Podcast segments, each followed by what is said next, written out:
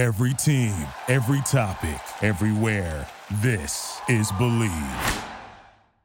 Looking to bet on the NFL this season? There's no better place to wager than betonline.ag. From spreads to totals to player props, you can bet on anything and everything NFL at betonline.ag this season. BetOnline is the official provider of all betting lines used on the TDN Fantasy Podcast and the DraftNetwork.com.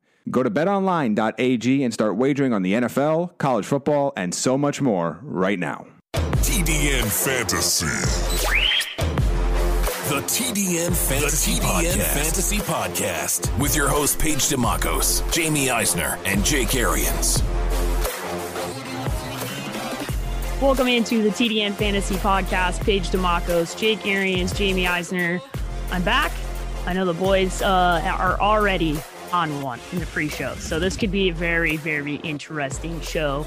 Uh, we will get into waiver wires, some guys you might look at picking up this week, a couple of ranking standouts, good and bad, and two football games to get into Tuesday night football again. You're so lucky to have Tuesday night football again, and Thursday night. We actually get a Thursday night football game this week, so feels good that we'll be able to have that this week. Fingers crossed. That's exactly right, Jake. So let's start off with the waiver wire uh, players that Chris Schubert has so nicely put together for us. We'll start off with a nice compliment to our producer behind the scenes, since he's inevitably going to get dunked on probably three times during the show. So, first guy, Mitchell Trubisky, Mitchy Biscuits.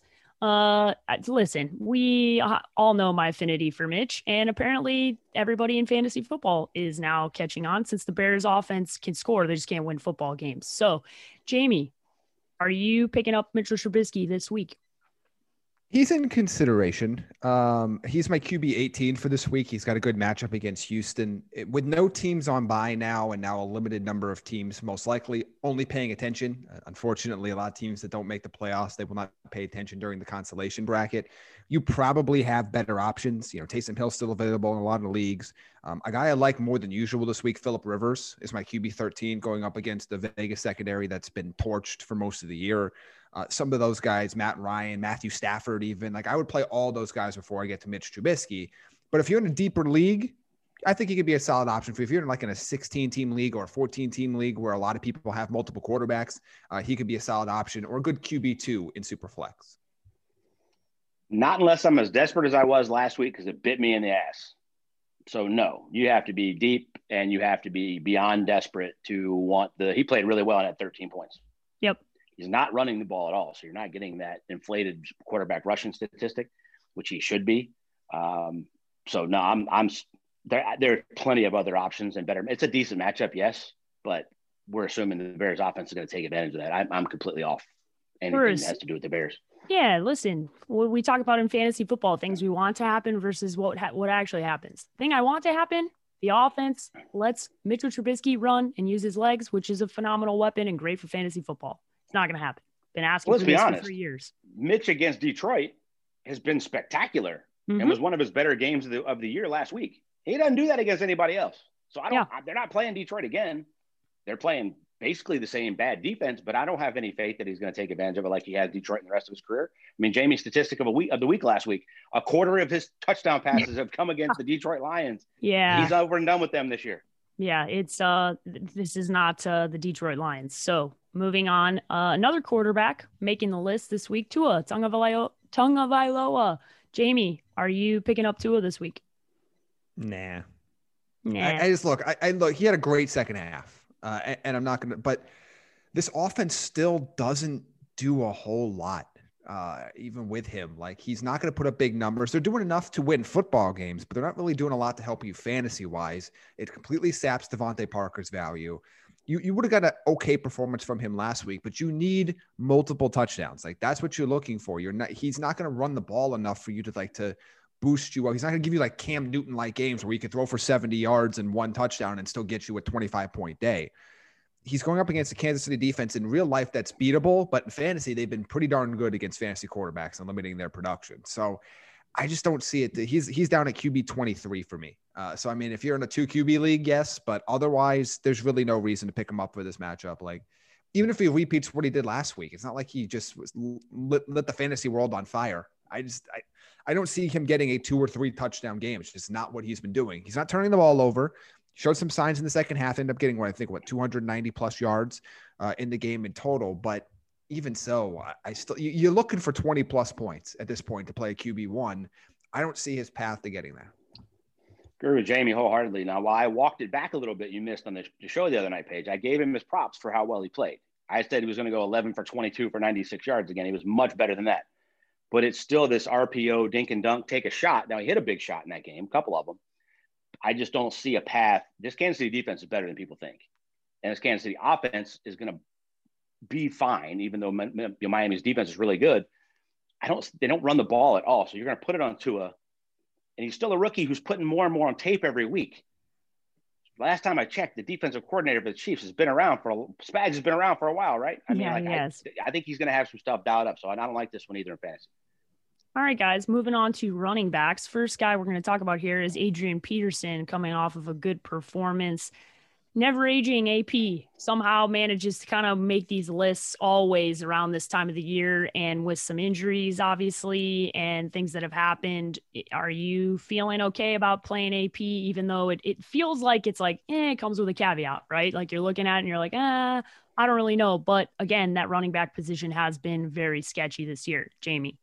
No, I, I, don't think he's even worth adding at this point. I, I, you're going to get D'Andre Swift back here shortly, and even if he is in somewhat of a limited capacity, then at that point you want Adrian Peterson to be what Jordan Howard, get you a couple goal line carries, hopefully falls in the end zone a few times. I just it, with everybody back, everybody playing, I think you're going to have like better better options this week. I mean, if I just look at and, and here's where the context of this comes in. It's not just about the player; it's about the opportunity cost of what you might be giving up like this week, and I won't mention one name because we're about to talk him in a, talk about him in a second, but some other players that I would much prefer over Adrian Peterson.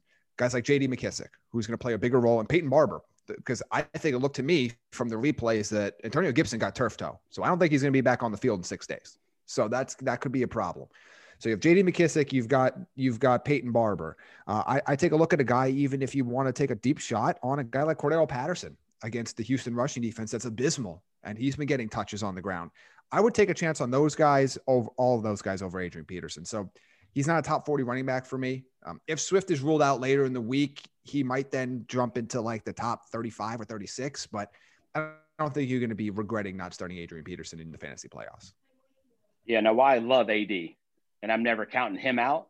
I'm going to go to Jamie's T-shirt that he wanted to make. You have a wide receiver better than any other option for your flex and that's all he would be at this point. And there's still mm-hmm. a million receivers out there that are in better matchups to play in your flex position.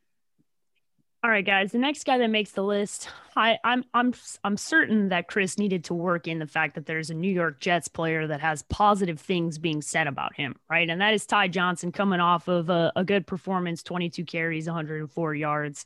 So I think I think Chris wanted to make sure because we usually Jamison Crowder we can give love to, but other than that, not really a whole lot of positives coming out of New York these this time of the year. So, Jamie, are you excited about potentially adding Ty Johnson to your roster for the remainder and going into the fantasy postseason?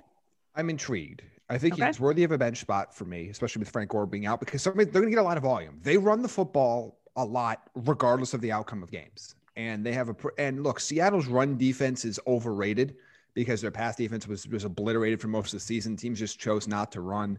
Uh, they got ran over by Wayne Gallman and company last week. Uh, any back that gets 20 plus touches is going to get my attention. Now, he's not an RB2 or anything. I have him as my RB31 this week. So you might, in a three running back league or multi flex league, he becomes in consideration for you. Again, the point that Jake made um, that I always say on the show applies here too. With there's probably 45 wide receivers I have ranked over my RB30 right now. I mean, so the odds are you're going to like your receiver options better. But I do think he's worthy of a bench spot because he's going to get the work at least until Frank Gore comes back. I'm intrigued by. I liked what I saw. I watched, you know, going back and forth watching that game, and I'm like, who the hell is Johnson? That's a tall, good-looking son of a gun. Like, who is this? And then I said Ty Johnson. I was like, what? I didn't even know he was on the Jets. Yeah. He looked good. He looked explosive. He kept running out of bounds instead of trucking corners when he got around the corner. But he he he had like eight, 10 yard carries when I was watching, and he looked explosive. So I liked what I saw. I'm intrigued enough that if you have a really deep bench, he's worth adding because if they have any other injuries, I think they're going to go. Hang on, I'm talking about the Jets. You would think they would go with a hot hand of a player that played well last week, moving forward. Now, I did say last week, Paige, we were all kind of right on this game. We were all very right on this game. The Jets were going to play. They're finally healthy on offense. Perriman, Denzel Mims is raw, but he looks good. Like that, that they mm-hmm. have some weapons with Darnold back. I think you can. I think they'll run it decent. Trust me, I was watching this game like a hawk from my phone, right? Like I, I, I didn't watch. I was away and didn't didn't get into much of the football this weekend, but I was watching the score of this football game intently, just waiting for a Chris Schubert meltdown. Just so absolutely close. waiting. I'm looking at it. I'm going, oh, if this happens, Jamie and Jake are just going to let Chris have it for eternity, right? And I, luckily for Chris, you got a, at least a good performance where you could probably enjoy the football game, but the Jets lost. And you're one step closer to getting your boy Trevor Lawrence. I saw the greatest thing ever yesterday. That if Trevor Lawrence goes to the Jets and the Jets turn this around and win a Super Bowl, Gregg Williams needs to be the grand marshal of the Super Bowl parade and all of Jets land. He just got fired, and all these people that love the "let's build for the future" crowds that are win games now crowd are still jumping on Gregg for what he what he did. But he needs to be like the Lord and Savior under Joe Namath in Jets lore moving forward. If they get Trevor Lawrence and this thing turns around, he does. He absolutely does.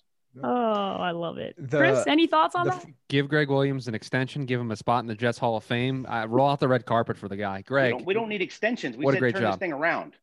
Just, just yeah, yeah, no, no, like, like in Jets lore, you got Broadway Joe and you got Gregg. So, speaking of this topic, before uh, let's get us completely off the rails here for a second because we had a really good content meeting uh, before this show here at the TDN team. Uh, and we're gonna have a piece on Jamal Adams that's coming on, on Friday. But we got into like the real galaxy brain of this, and we said because yes. we I, I brought up the joke about the Jamal Adams revenge game. Then I said no, the real Jamal Adams revenge game is finding a way for the Seahawks to lose. Giving up the game winning score, like he's supposed to help on Breshad Perriman over the top and just doesn't. That is the ultimate Jamal Adams revenge game. Cost himself and his team the win in order to make sure the Jets don't get Trevor Lawrence. That is what I need. I need Jamal Dear Adams baby to Jesus fall and down. baby Gregg Williams. I'm here for all of it. That's what we need. The the unfortunate part for all of you that are listening to this is that you cannot see the face that Chris just made, right? So he he put he tucks he tucks his hat over his eyes and has this just extreme shame, right? He's just like he's it's shame and it's like just completely terrified because Jamie has a way of putting stuff out to the universe, and the universe sometimes sometimes makes it, it happen. too. Yep, and, and all so close, and it was really close. Is this that outlandish though? No. Jessica beat the freaking Seahawks the way they're playing. Not only that, but Jamal Adams is a petty MF. Yeah. If this game was in New York, I would feel a little bit better about about it. But I mean, I, am on record as saying the Giants are at least 10 point better. And that was when the Giants sucked eight weeks ago that they were 10 point better than the than the Jets. But it's not inconceivable as bad as the Seahawks are playing all the way around. Their defense is blitzing and making plays. They're still giving up a ton. As you said, they had it ran down their freaking throats. Now we're assuming Adam Gase is going to come up with a great game plan, and then somebody's taking over for Gregg Williams. It's going to just dial up something yeah, different. But it's not completely be... inconceivable. They'll probably be 13 point dogs. It'll be just like this week. I, I'd be taking the freaking dog on that one. I absolutely love the fact that this has just entered the universe. Chris, yeah, I think sorry. it is actually 13. But uh, Chris, yeah, very it, sorry for be, you, pal. Oh, very sorry for you. And then there's like flip a double bird to Adam Gase, one for each G at the end of Gregg Williams' name. Like just great. Can't wait. Need it bad. Need it bad. All right, moving on. Continuing on with our waiver wire. Uh, Tony Pollard. You guys uh, thinking about picking up Tony Pollard this week, Jamie? So this is this is an interesting topic because Jake and I spent a lot of time talking about this on our last show, and this is a conditional yes. If you have a deeper ish bench and you have Zeke, then I think yes, Tony Pollard is worth adding, and it goes back to the conversation that we talked about on the show about roster building and calling your bench and getting everything prepared for the fantasy postseason and dropping these guys that are just going to get you those steady six, seven, eight fantasy points a week. Get dropping those like Gio Bernards, dropping those Benny Snells, those types of players for you. if you're a team that has championship aspirations and you have and you don't have the bench space and going to make sure that the guys on your bench either have a chance to play for you in these next couple weeks or save you from like the apocalypse scenario where one of your stars get hurt. That is a scenario that I would grab Tony Pollard. I would not grab Tony Pollard if you have any aspirations to play him with Zeke still on the field anytime soon. Like I just I don't think the Dallas offense is good enough anyway right now to sustain multiple playmakers.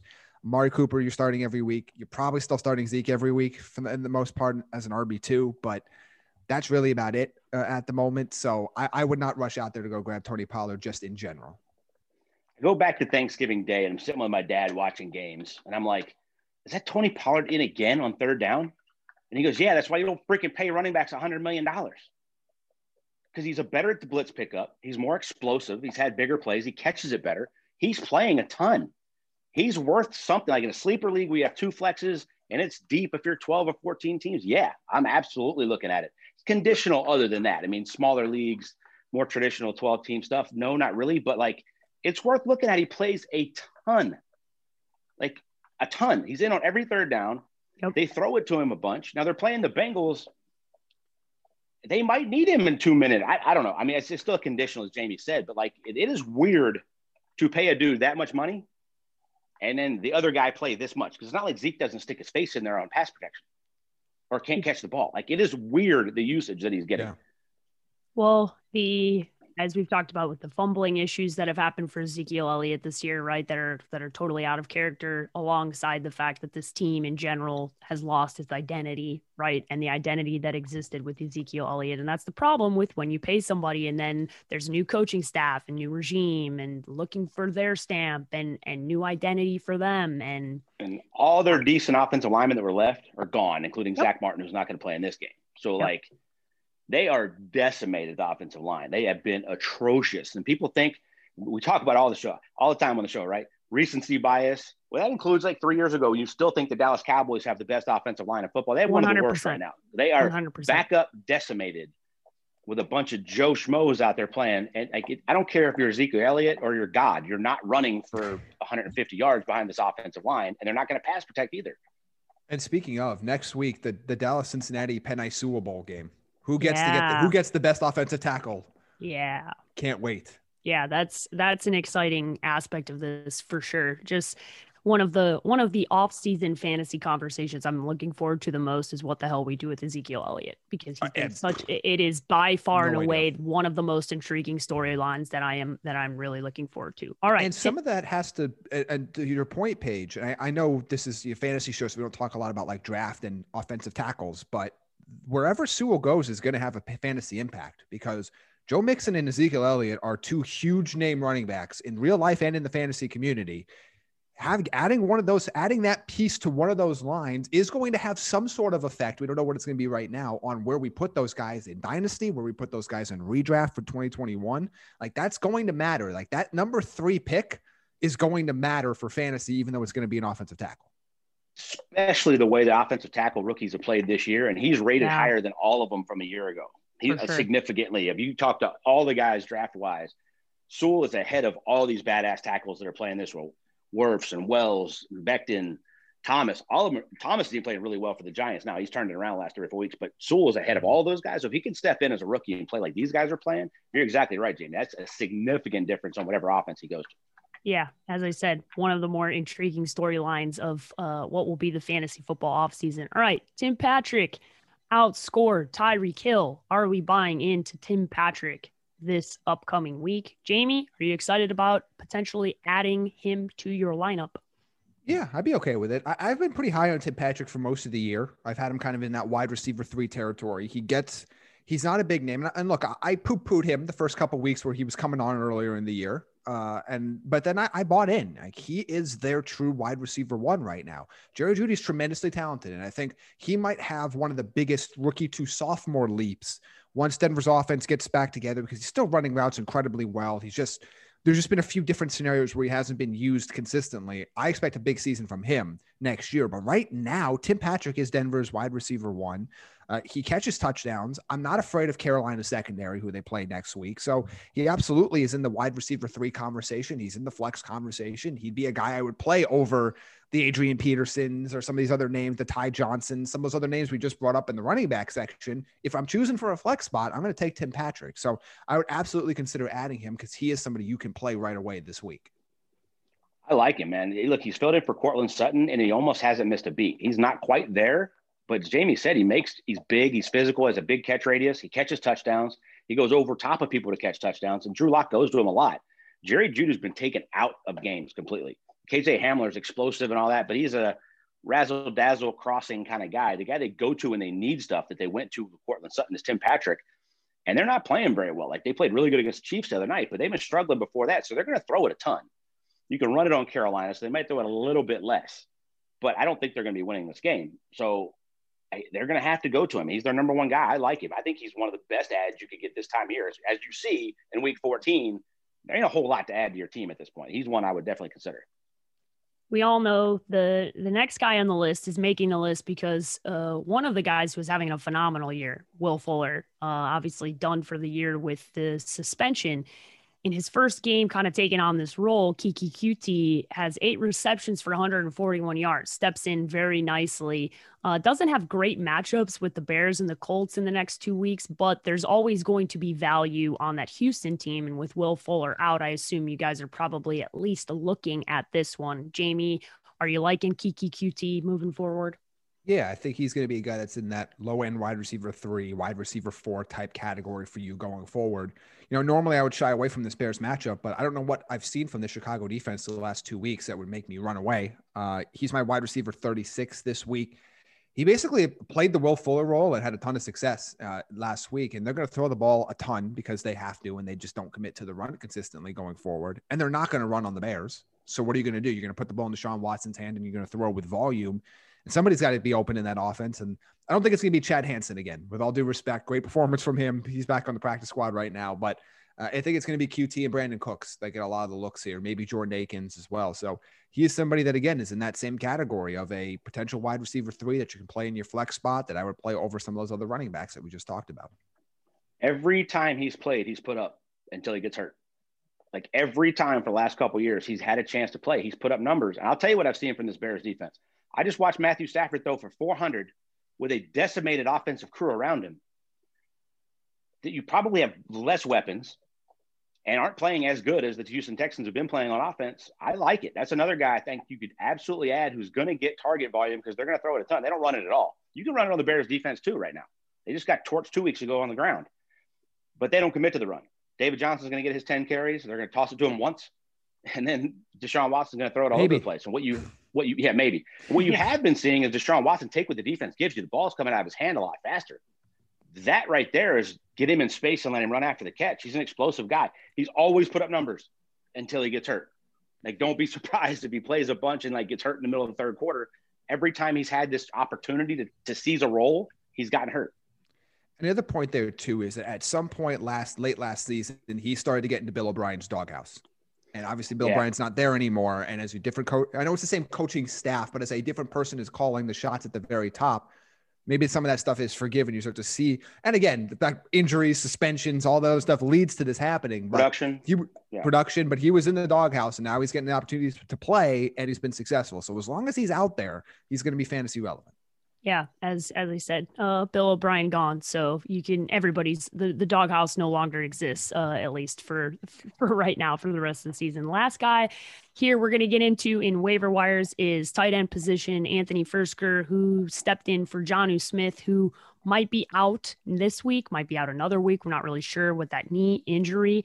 Five for seven for 51 yards. Jamie is this a guy you pick up and play if you had jonnu smith or are you interested in him over certain other options moving forward.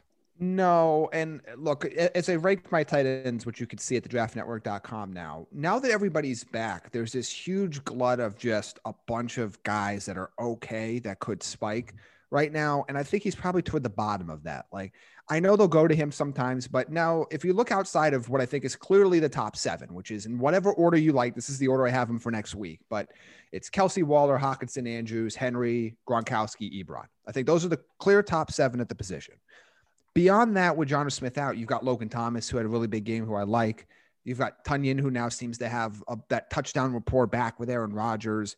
Fant coming on a little bit, maybe Goedert, Evan Engram, you know, Gesicki, who had a big game last week, Dalton Schultz, who's connection has a little bit of a connection with Andy Dalton, Austin Hooper, Tyler Eifert, who's connecting with with Mike Glennon on a consistent basis now, Hayden Hurst, Trey Burton. Like you've got all these names here now that I all think have like an equal-ish chance of getting you those eight, nine, ten fantasy points that you're pretty much resigned to getting if you don't have one of those six or seven best tight ends. So he's somewhere near the bottom of that list for me.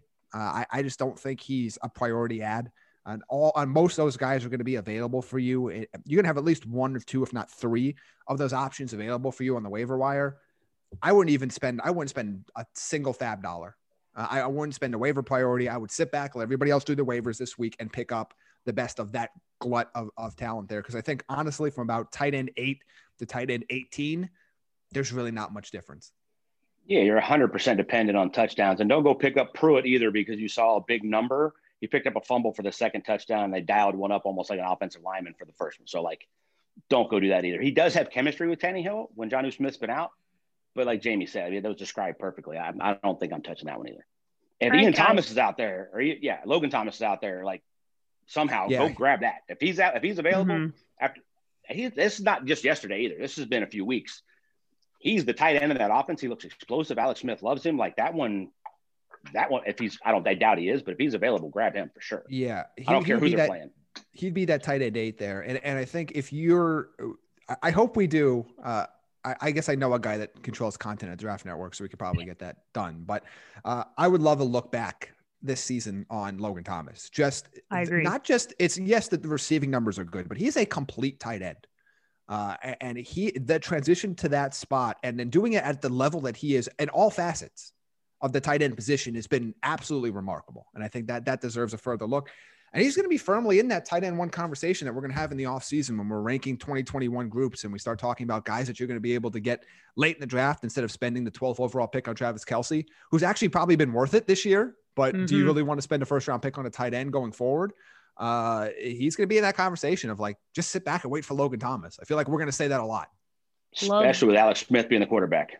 Yeah. yeah and which it and looks lo- like he's going to be next year for one yeah. more year. I think so. Even if for they one more year, because for at sure. this point they're the, the guy they might get would be Trey Lance, and you're not. I don't think you're playing. Trey he's going to get Mahomes again, but dude, I hope he gets another year. I was scared to death, and then I finally watched him play, and then I watched blood come out of the other leg, and they just go in and tape it up, and he doesn't flinch, and I'm like, Iron Man Hall of Fame, tough dude, Oh like, yeah. Put him in bronze above everybody else, and that includes yeah. Ditka playing on a broken leg and and Ronnie Lott cutting off a finger. Like Alex Smith is in that crew of NFL lore from now on. Uh, he's just. I hope he gets another one, man. Did I mean? I don't know what the brace is on the other leg, or how he moves, but he almost looks like the same guy. Mm-hmm. I mean, he got He's hit also, quite a few times yesterday oh, in that yeah. Pittsburgh game. I mean, he, there were a couple of moments where I was going, okay. it's breath, also breath, the perfect point that I make all the time that the NFL game from the quarterback positions played between the ears and not with your body. He, if he, all the athleticism is, he doesn't have a big arm. He still understands concepts in the game. He's smart as hell. That's why he's being successful. It's not the ability that he can move around to us if it helps but he's not the most talented guy ever, right? It, no. You still have to play it between the ears, and he's so smart. He's going to be better than any other option they have for at least another year. Totally, also, totally agree. He'd also be one of the guys before we get off this topic of there's like this this collective group of guys that if they were taken 20 spots lower in the draft, I think people would treat them better, for lack of a better phrase. Like if Alex Smith went 22nd in the first round instead of first, people would look back at his career more fondly. I think they will now because there's this human interest element of, of Alex Smith to end his career. Uh, but I think people would like look back at his entire career differently if he didn't go number one overall. Eric Fisher is another guy, uh, the tackle in Kansas City, would be looked at a lot different if he was taken 20 picks later in the draft just because they weren't transcendent stars with the top pick. But they've been damn good pros for a very, very long time. That I think outside of finding that you know, that dynamic franchise changing quarterback, most teams would be pretty happy to get that sort of production from that pick for going forward. And remember with Alex Smith, that year before Patrick Mahomes, how damn good he was in that and that Andy Reid offense. People MVP conversation remarkable from him. He was MVP conversation all the yes. way through it. When the football life is done of Alex Smith, everybody's going to go, damn, he was a lot better than I thought he was. To your point, Jim, he went to the playoffs like five or six years in a row on two different teams and was everything you'd hope he would be and more. And I bet all those coaches that replaced him, other than maybe Andy Reid with Patrick Mahomes, went, wow, I, I want that guy back. And whoever they draft behind him, I'm going to give a lot more stock to than I would if yeah. him going somewhere else. Because Alex is the type of guy that says, This is how I do it. And if that guy's smart enough to follow him around like a puppy dog for a year, he's going to be a hell of a lot better off than he would be in mm-hmm. damn near any other situation. You would hope spot so. for Trey Lance. Great yep, spot great for, for spot phenomenal. For Trey Lance. Phenomenal. Yeah, the, the you would hope you would understand that if Patrick Mahomes could check the ego at the door and sit back and, and learn from Alex Smith that everybody else would do that uh, and and take that opportunity. So I'm hopeful for that. All right, guys, ranking standouts. Jamie, anything that stood out to you this week as you went into do your rankings, good or bad? And then we will preview Tuesday and Thursday night football. Yeah. So before I get into that, I wanted this little segment here. It's brought to you by Manscaped, but I want to let you guys know that I got another letter. Oh, it's, it's yeah. crazy. It's like I know USPS is delayed for everybody, but apparently they get plenty of letters here into Chicago pretty quickly. Uh, so I want to read it. I haven't, I haven't read it yet, so I just want to read it live here on the show. It says, Dear TDN Fantasy Podcast, this is my final letter to you guys. Ooh. I just wanted to say thank you for everything you've done for Hanky Poo. But I'm so excited that I get to spend more time with him alone now. His last show was last Friday, so as a parting gift, I bought a Manscapes Performance Package, the ultimate men's hygiene bundle. Included in this package is the Weed Whacker ear and nose hair trimmer, which is a waterproof and uses a 9,000 RPM motor powered 360 degree rotary dual blade system. Now that I see him in the light of day more often, this tool is a lifesaver. Oh, and Manscaped's performance package still includes all of my and Hanky Poo's favorites, including the Lawnmower 3.0 trimmer, the best trimmer on the market for your balls, butt, and body, the Crop Preserver ball deodorant, which you know is my favorite, and the Crop Reviver ball toner, which all maximize Hanky's ball hygiene routine. This performance package also includes two free gifts Manscaped's boxers and the Shed travel bag for when Hanky and I head out to the Rusty Spur in Old Town Scottsdale. Thanks to you guys and you're using the code TDN, I saved 20% off my entire purchase and got free shipping at manscaped.com. Uh, the Manscaped Performance Package has everything I and Hanky need. Thanks again. I'm thrilled to have my Hanky Poo back, signed Linda C. Well and that's done. very nice. And if you want, that's why he's the best in the business, ladies and gentlemen. Well done. If well you done. want to thrill the Linda C in your life, make sure you use the code TDN at manscaped.com. 20% off your entire purchase and free shipping. Uh, and Hanky Poo is enjoying it, even though he might not be on the show anymore. He's got smooth balls and spirit, and we will always remember you. Hank, uh, shout out to our intern that we had for the first semester, Hank, who uh, ended up being a prop on our show. Hank, you were phenomenal, great intern. Shout out to Hank and Linda C, who inevitably will spend a lot of time at the coach house and at the Rusty mm-hmm. Spur in Old Town Scottsdale over the next few weeks. So, Jamie, those ranking standouts brought to you by Manscaped. Tell us about them. Yeah, so I want to talk about a receiver and a running back from the positive standpoint. And then I've got a negative one that I think is really worth discussing for a big name player. But let's start with one, and you might know where this is going already because I, I tweeted about it. But actually, there's two here. Let's get into it right away. Corey Davis. He is the wide receiver 18 on a points per game basis for the season. Wide receiver 18, a top 20 wide receiver. I'm going to reiterate that again. He has had one bad game all year. It was against Chicago. Yet he started in only 25% of ESPN leagues last week. He's available in 45% of ESPN leagues and available in 30% of Yahoo leagues. What's going on? Can somebody explain how is a top 20 wide receiver for this season who continues to perform? Is not a boomer bust guy. This isn't Darius no. Slayton last year. This is a guy that's giving you a point. Like his worst weeks, his bad weeks are 10 points. Like he is producing for you every single week in PPR, and he's sitting on the waiver wire in a lot of leagues. I don't get it. Do you guys? I mean, do you understand what's happening here? Uh, to me, if he's available, he should be the number one pickup. Period. End of story. I imagine most competitive leagues he's already t- should have been taken weeks ago, but just check your leagues just in case because I don't know what's going on. I don't care if you're in a 10 team, I don't care if you're in an eight team league. This is a top 20 wide receiver this year that I have ranked as a wide receiver two this week. That needs to be owned when 100% of leagues and starting in almost 100% of leagues. I don't know, Jamie. Yeah, I don't know if this is because of the AJ Brown effect, right? Like, I don't know if it's because there's like splash plays, right, from AJ Brown, and he's the big, physical, exciting, like that. I don't know if it's that in tandem with like run first, Derrick Henry, just kind of Corey Davis becomes an afterthought. Like, I think there's a, a, couple of different narratives that lead to Corey Davis being this like silent superstar this year. But I picked him up, I think it was like I picked him up off the waivers. It was probably about six weeks ago, and he starts every every week for me. And Jamie just said it. What he is a top twenty wide receiver. He's eighteen for the entirety of the year on a points per game basis. This isn't he should never be in our rankings or waiver wire or any of that for the rest. Of, he should just be in your lineup at all moments of time. Like there, that's I don't I don't really know what else it could be other than I think there's like I said, a couple of different narratives that have kept him on the outside. We absolutely gushed about him the other night. And while you say AJ Brown is the phys- he is the exact same dude. Yeah. Like you go back to the draft, he is a freaking monster. Like you played Miami in the 80s and like they got off the bus and they looked different than everybody else.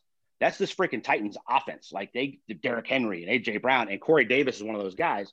This is recency bias I was just talking about.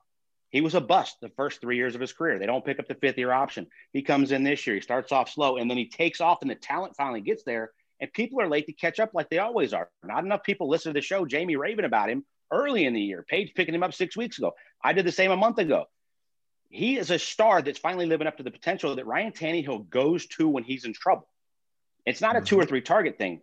He go he gets seven or eight a week, and they're like 18 yard digs if they're playing cover two. He's killing that, but then he's taking it another 20. He's been spectacular. I think the only way this is is recency bias that you think he's not any good because he was kind of a bust for his first three years. Yeah, and, and this is it doesn't have a huge fancy impact this year, but as we start to look towards, I know because a lot of you are listening. Hopefully, you're listening. You'll and you'll continue to listen even if you are eliminated or get eliminated in the postseason. But you start to look to next season the names of big star wide receivers that are free agents that could be changing teams and have a major fantasy impact next year is remarkable. Corey Davis is one of them. Juju Smith Schuster, Kenny Golladay, Chris Godwin, Allen Robinson, Will Fuller, Curtis Samuel, all free agents right now. Some of those guys will probably resign before we hit the, into free agency, but this is going to be really interesting. Corey Davis is going to be one of those names that I think – depending on where he goes, like there, there's a, a, scenario where he goes to certain teams and the hype builds him back up. But let's say he resigns in Tennessee. I think he's going to be a value in next year's draft. People are going to go contract year.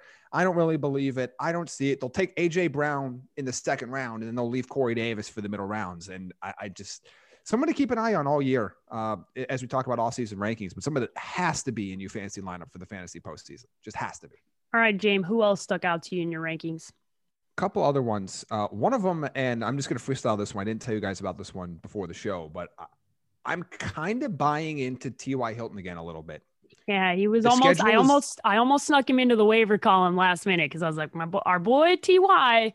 We we we were hyping him going into the season. Yeah. He had a rough start to the year, but he's he's creeping. He's creeping, and I'm I, I, I almost threw him in. So I'm glad you're bringing him up because he's got a very aside from that Steelers game uh, in Week 16, he's got a pretty favorable schedule the rest of the way. He's going to the to Vegas this coming week, home against the Texans, obviously at Pittsburgh, and then if you play in Week 17, home against the Jaguars. So.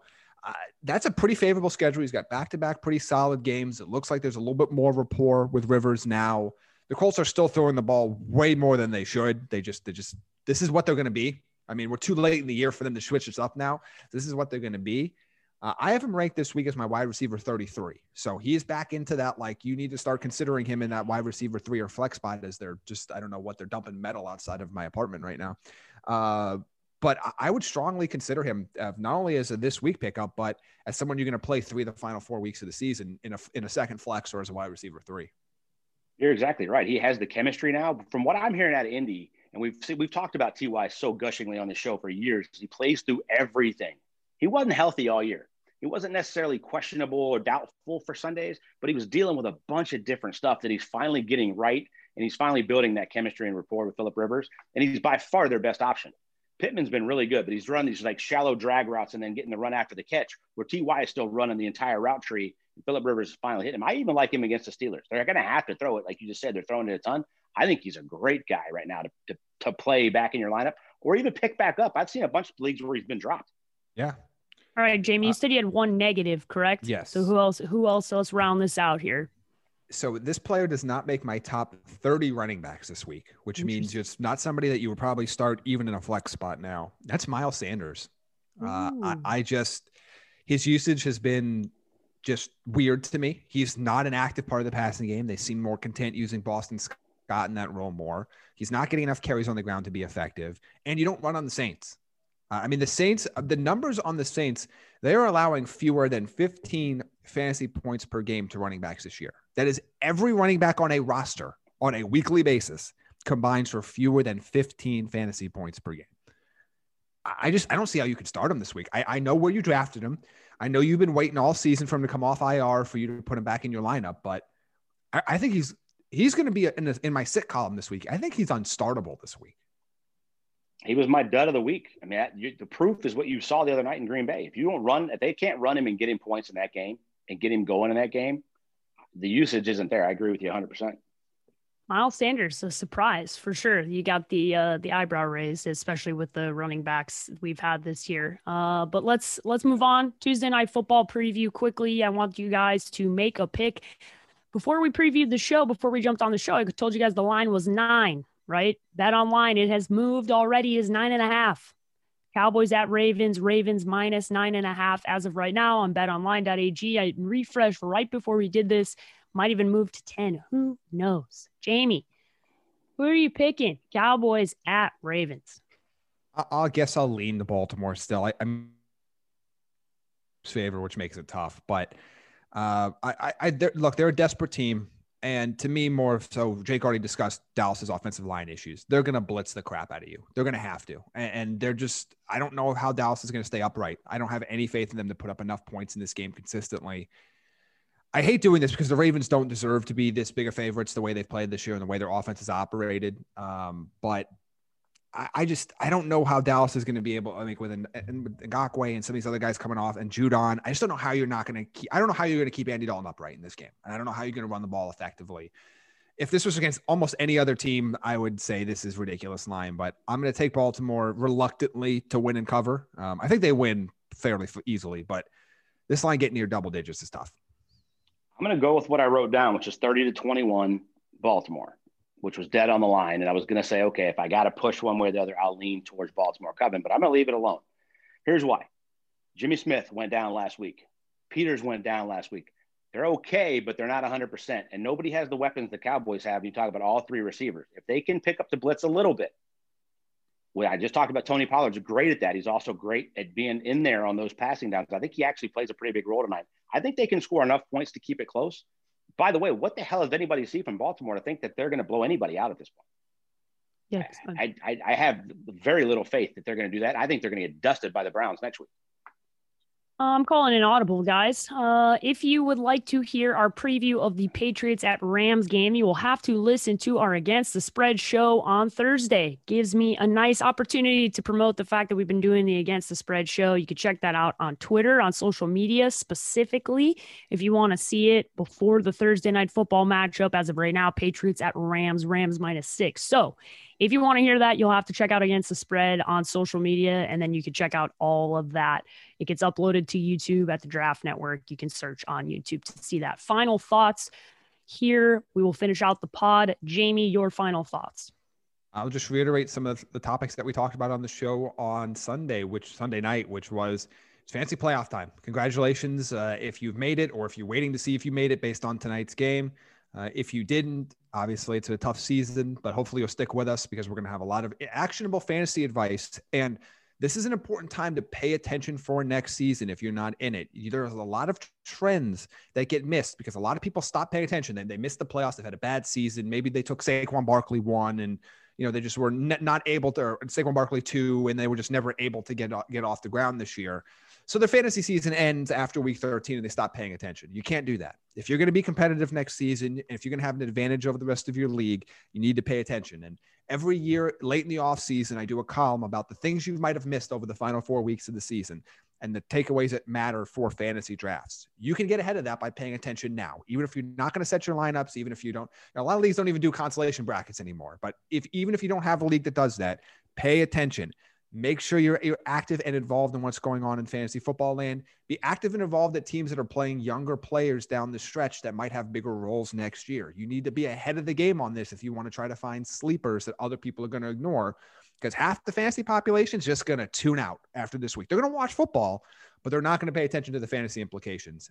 Don't be one of those players because you, if you want to be competitive, you want to find those sleepers in advance before everybody else gets them. And the real sleepers, not the sleepers that are like ranked as everybody's wide receiver 25 and everybody talks about them as a sleeper and nobody actually thinks they're a sleeper. I mean, the real deep dive sleepers, this is the time of year where you can find them. Jake, your final thoughts.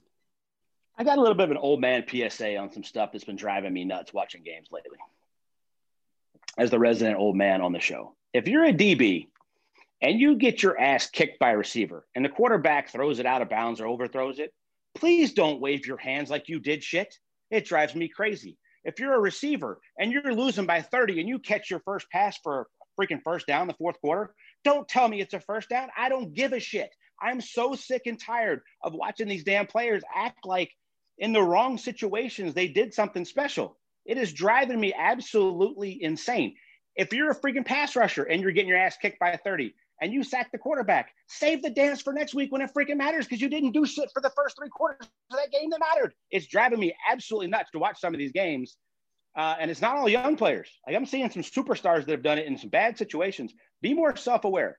And I say this all the time when I talk about guys like this. There's a tape out there of a guy that's done it for a really long time the right way go get some tape on Larry Fitzgerald on what he does after a catch. He hands it to yes, the official. Sir. What's he do after he catches a touchdown? He hands it to the official. There's nothing more swag you cool than acting like you've been there a million freaking times before. Learn that old lesson. Uh, this old man PSA brought to you by Jake Arians. I absolutely loved the old man PSA because I agree with it. It's it's not even. I just think it's like a. It's it's not even an old man thing. It's just a self awareness thing. Like be aware of the fact that you're getting your ass whooped and nobody cares that you just sacked the quarterback when you're down 30. Like it doesn't matter because that team's probably not trying that hard anymore because they're whooping your ass. So like I, I agree with you because every time I see this happen, most of the time it happens where there's a DB that goes like this, that's all excited, or it's a wide receiver that stands up and goes first down, and I'm going, just just don't just do yourself a favor. Just don't. The whole rest of your team's looking at you like you're a moron. Like you just look stupid. You're not it, winning. A couple years Come ago, on. it was like three guys. Now it's like three guys in every game. I know. They catch a first down and they give like this. Like, it's it's re- absolutely absurd. Self awareness. Get some. That's my final thoughts. Uh, if you guys want to follow the show, you guys can follow us at TDN Fantasy on both Twitter and Instagram. Jamie and Jake, why don't you tell everybody how they can find you? Jamie first. You can find me at Jamie Eisner on Twitter. You'll see my start sit column, sneaky starts, rankings, and more. Draftnetwork.com or just follow me on Twitter at Jamie Eisner. And Jake? Well said. Jake B. Arians on Twitter and Arians NFL on Instagram. And you guys can follow me at the underscore sports page with an eye on both Twitter and Instagram. And as Jamie mentioned, if you want to check everything out that we're doing, go to thedraftnetwork.com. Thank you for listening to Bleav. You can show support to your host by subscribing to the show and giving us a five star rating on your preferred platform. Check us out at Bleav.com and search for B L E A V on YouTube.